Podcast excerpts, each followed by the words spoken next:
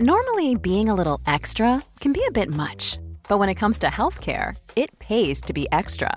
And United Healthcare makes it easy with Health Protector Guard fixed indemnity insurance plans. Underwritten by Golden Rule Insurance Company, they supplement your primary plan, helping you manage out of pocket costs without the usual requirements and restrictions like deductibles and enrollment periods. So when it comes to covering your medical bills, you can feel good about being a little extra. Visit uhone.com to find the Health Protector Guard plan for you.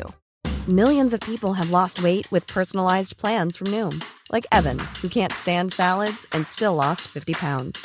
Salads, generally, for most people, are the easy button, right? For me, that wasn't an option. I never really was a salad guy. That's just not who I am. But Noom worked for me. Get your personalized plan today at Noom.com. Real Noom user compensated to provide their story. In four weeks, the typical Noom user can expect to lose one to two pounds per week. Individual results may vary.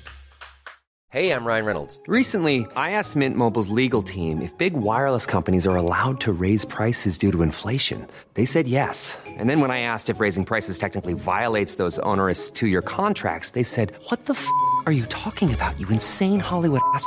So to recap, we're cutting the price of Mint Unlimited from $30 a month to just $15 a month. Give it a try at mintmobile.com slash switch. $45 upfront for three months plus taxes and fees. Promo rate for new customers for limited time. Unlimited more than 40 gigabytes per month. Slows. Full terms at mintmobile.com.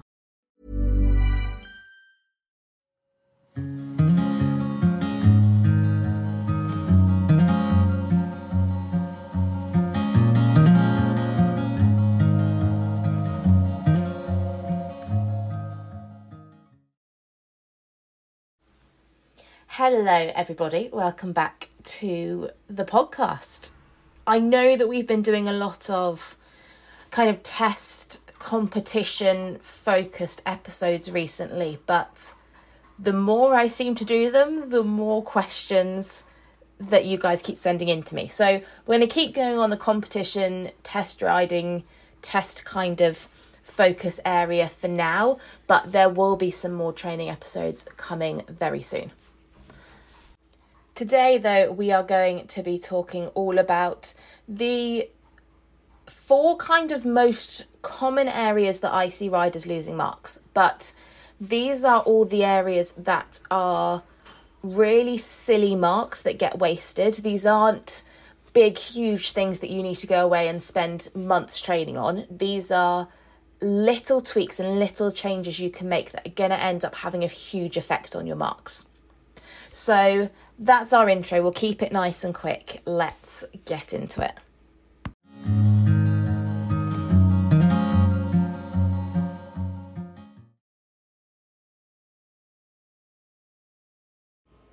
So, like I said, these are probably the four most common places that I see nearly every rider lose marks for. And they are all things that are really easily resolved. They're not going to require you to go away and work for months training your horse to see these marks change. It's going to be little tweaks and just ultimately understanding what the judge needs to see to give you the marks so you know what you need to go into the arena and show. So, we are going to talk about transitions, we're going to talk about give and retakes, we're going to talk about the turn onto the centre line, and we're going to talk about circle sizes and shapes. And these are the kind of four places where I feel like riders lose the most marks. But it's one of those things that I also think come up in the majority of tests. Transitions, circles, and those centre lines are things that happen in every single test. And especially when it comes into transitions and circles, there are loads of them. So these little tweaks could really make a huge difference to your overall mark because there are just so many of them in the test, especially at the lower levels prelim, kind of novice, elementary. There are so many transitions and so many circles. If you can get them right and really good, they can end up completely transforming your scores. So let's start with the first one then. Let's start with transitions because these are in every single dressage test. So no matter whether you're competing at intro or you're competing at Grand Prix, your transitions matter. And they make up a huge amount of possible marks. So in a typical prelim test, you're going to have transitions from walk to trot, you're going to have transitions from trot to canter, and then back down again, so from canter to trot and then from trot to walk. You may also have transitions, so the ones that go like trot, walk, trot, but with the walk for like a horse's length. And you're going to have also your final transition from trot to halt as well.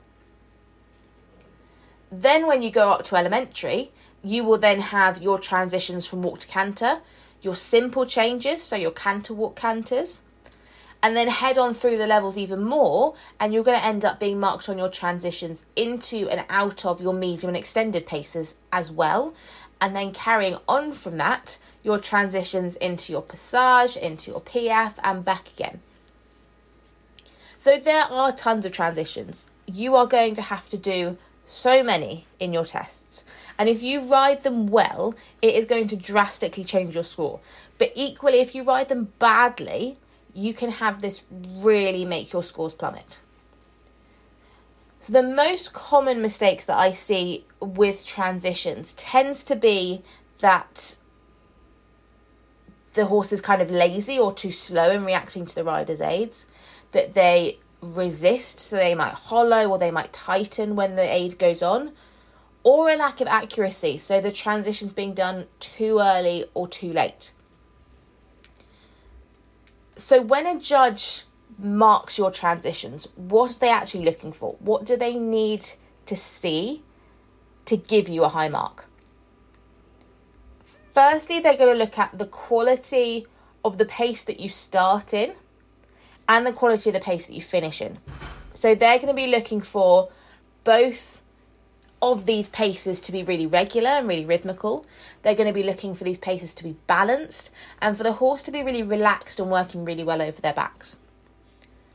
When it comes to the actual transition, though, from that first pace into the next, that transition needs to be smooth and fluent. They're going to want to see the horse react quickly and smoothly to the rider's aids and not see any signs of kind of tension or resistance or like leaping and being a bit too kind of ahead of the rider's aids or equally being kind of a bit too slow and a bit too stuttery. We also aren't going to want to see anything like hollowing, coming behind the contact, or being too slow or too quick to react to the rider's aids because this all kind of implies some sort of tension or resistance when the rider puts those aids on. And then finally, the judge is going to be looking at your accuracy. So if your transition is at the marker, the judge is going to be looking for you to be taking that first step in your new pace when your body is in line with the marker. If you have a transition that requires a certain number of steps, like say transition to walk for three to five steps, and then a transition up into trot. You can lose really easy marks for doing too many or too few steps. And if you're riding simple changes, remember as well that those walk steps do count as well. They need to be between three and five steps, so any more or any less, and that's going to be really easy marks lost too. So when it comes to transitions, then it is as much about knowing what the judge needs to see as it is about how you ride them. So many riders I know lose marks purely because they don't know how many steps they should do, or they don't know when they should ask for the transition, or they don't know that that first step needs to be taken when their body is in line with the marker. The other part then is about your preparation. Are you giving your horse enough warning for the transition and preparing and setting them up to do it well? And this is where your test riding then comes in. This is where you practice riding your transitions at exactly the marker you want and about you working out what you need to do to get them really accurate and really good quality transitions. Now, the next movement that I want to talk about is the give and retake. Now, this is possibly I would say this is the most common mistake that riders make.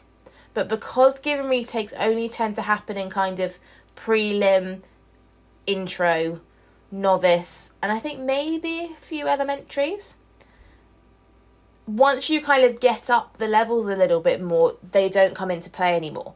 But this is probably the most common one that I see riders lose marks in if they have it in their test and it drives me crazy. It is there in test to check that the horse is balanced.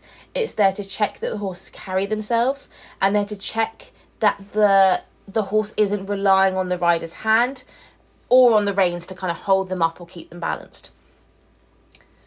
But actually, the most common problem that people have with these give and retakes doesn't actually tend to be how the horse does when the rider does the give and retake. It's actually about how the rider does the give and retake in the first place.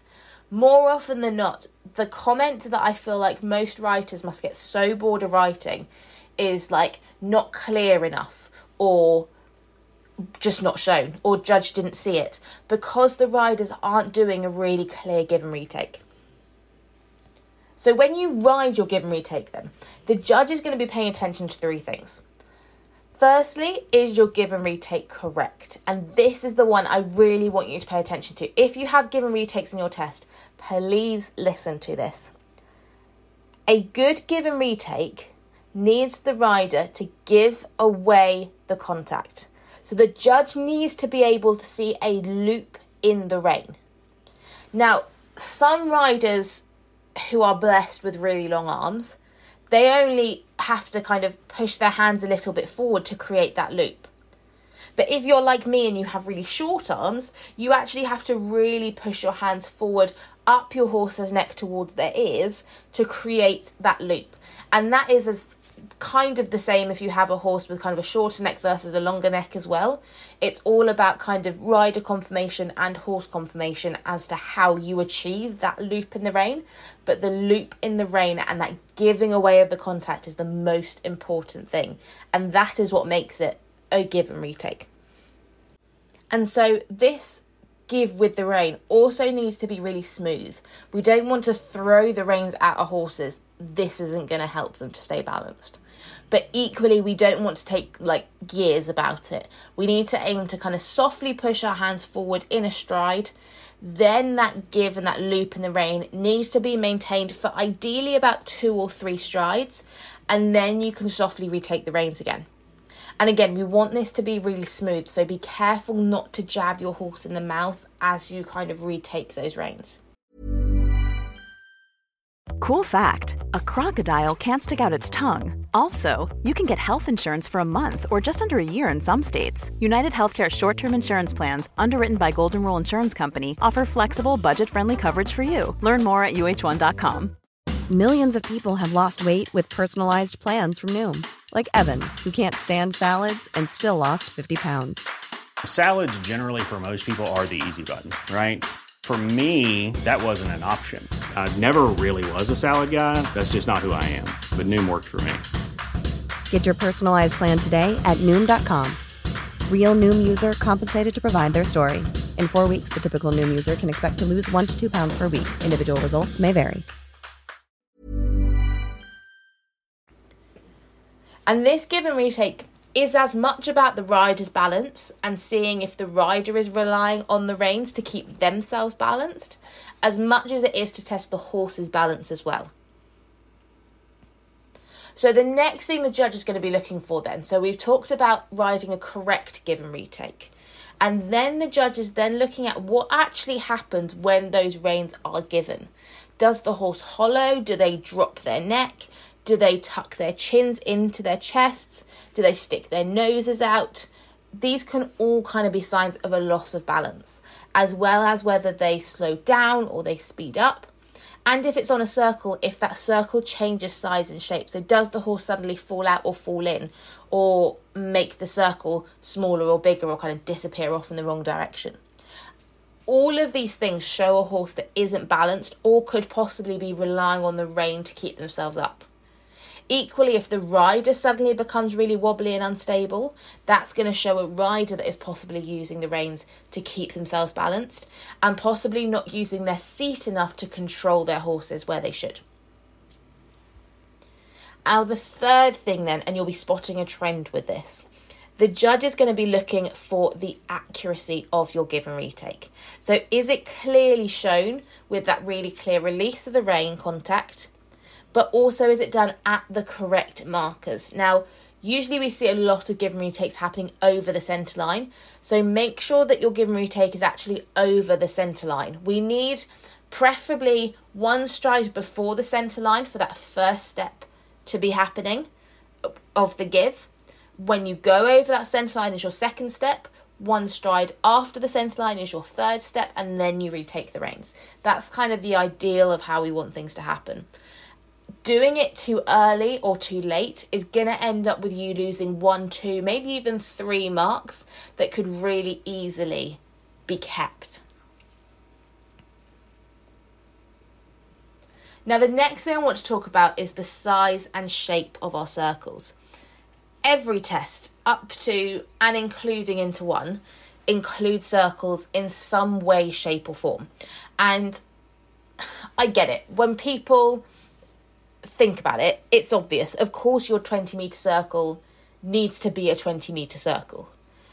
But actually, riding an accurate circular circle where your horse is turning the same amount every single step is actually really hard and it requires quite a lot of control from the rider to be able to move those shoulders and move the horse's body in that kind of really specific way, whilst also then thinking about the other things that we need for a good circle, like bent. The most common mistakes with circles tend to be the circle being too small or too big, and that might happen on the whole circle, or it might be that one half ends up bigger than the other. It may be that the circle may not have enough inside bend. It may be that the circle isn't actually a circle, or it could also be that the horse may actually bend to the outside, which happens quite a lot at the lower levels. So, what is the judge needing to see then to give you a really good mark for your circles? The judge is going to be looking firstly for that circle size. So, we don't want any circles being too big or too small. Now, the judge will be looking not only for the rider potentially riding this incorrectly and putting the horse on the wrong line, and this bit comes down to the rider's kind of awareness over where they think they should go. But it's also looking at the horse and seeing if the horse is maybe not fully under the rider's control and maybe falling in or falling out, which is making that circle bigger or smaller than the rider intended it to be. Now, the judge is then going to look at the bend. We need a nice uniform bend from the tail to the pole. So the horse should bend the same amount all the way through their body. And we want this ultimately to come from the rider's inside leg. So if the judge sees that the rider is pulling a lot on the inside rein, if there is lots of neck bend and the body is a lot more straight, or equally if there's not enough bend at all through the whole body, these are all going to have quite a severe effect on your marks. And then finally, the judge is going to be looking at how fluent and how smooth the circle is. This comes down to how rhythmical, how regular your walk, trot, or canter is, whether they maintain the same speed and the same tempo all the way around the circle, as well as the horse staying really softly working in a really nice soft outline. So, all in all, I think riding circles is actually really hard, especially to ride a really, really good one. And there's a lot of things that need to come together to get a good mark for them. But the most important thing is to know exactly where you should be going. This is where I see most people lose marks. Get really confident knowing where those 15 metre, 10 metre, 8 metre circles, whatever you have to do in your tests, go and work out exactly where you need to go. There's loads of kind of diagrams on Google and things like that, or you can have a lesson with your coach and just say, I really want to nail down exactly where I should be going on these circles. And get really confident with this because it's going to make your life so much easier.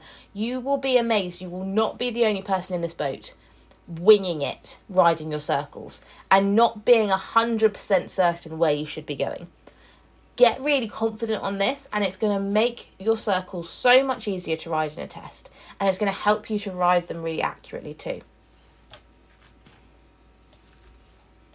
Now, the final mistake then that's kind of the most common things that I see is riders losing marks on the turn onto the centre line. Now, we all know that our centre lines need to be straight.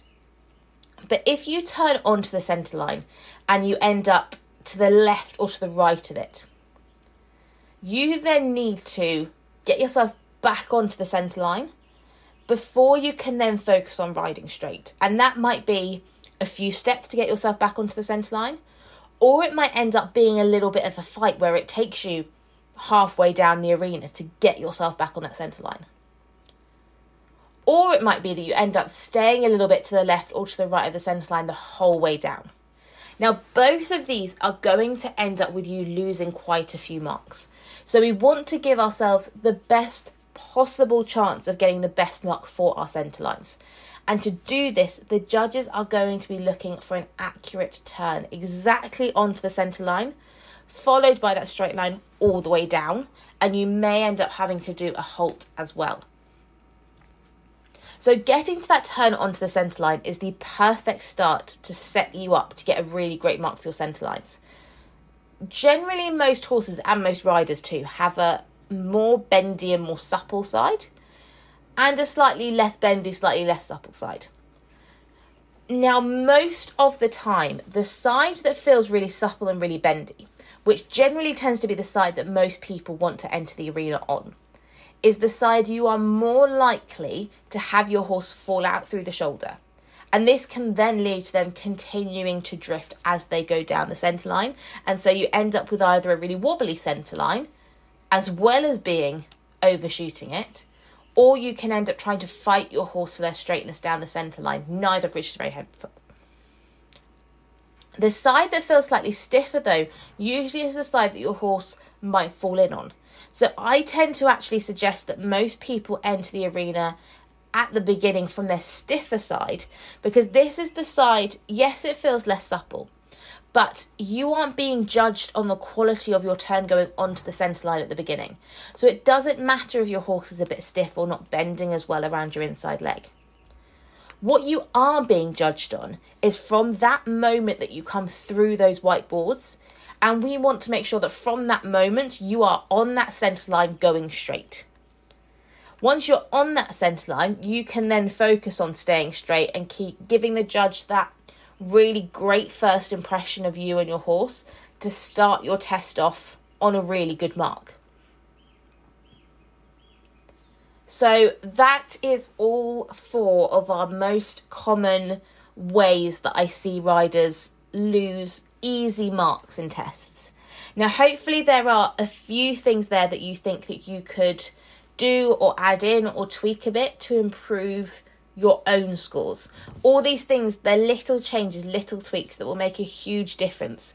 They don't require you to go and spend two or three months perfecting just knowing and understanding exactly what the judge needs to see to give you the marks and going and having a little bit of a practice and a little bit of a test ride to work out how you're going to implement this and put this into your tests is all it takes to start to see those marks improve with these little changes. So I really hope that you enjoyed this episode. If you did, please do share it. You can tag us in it. Let us know what is the mistake that you kind of most connected with, that you feel like you do the most, and what tips are you going to be taking away and trying in your next test too. Thank you so much for listening, guys, and I will see you next time.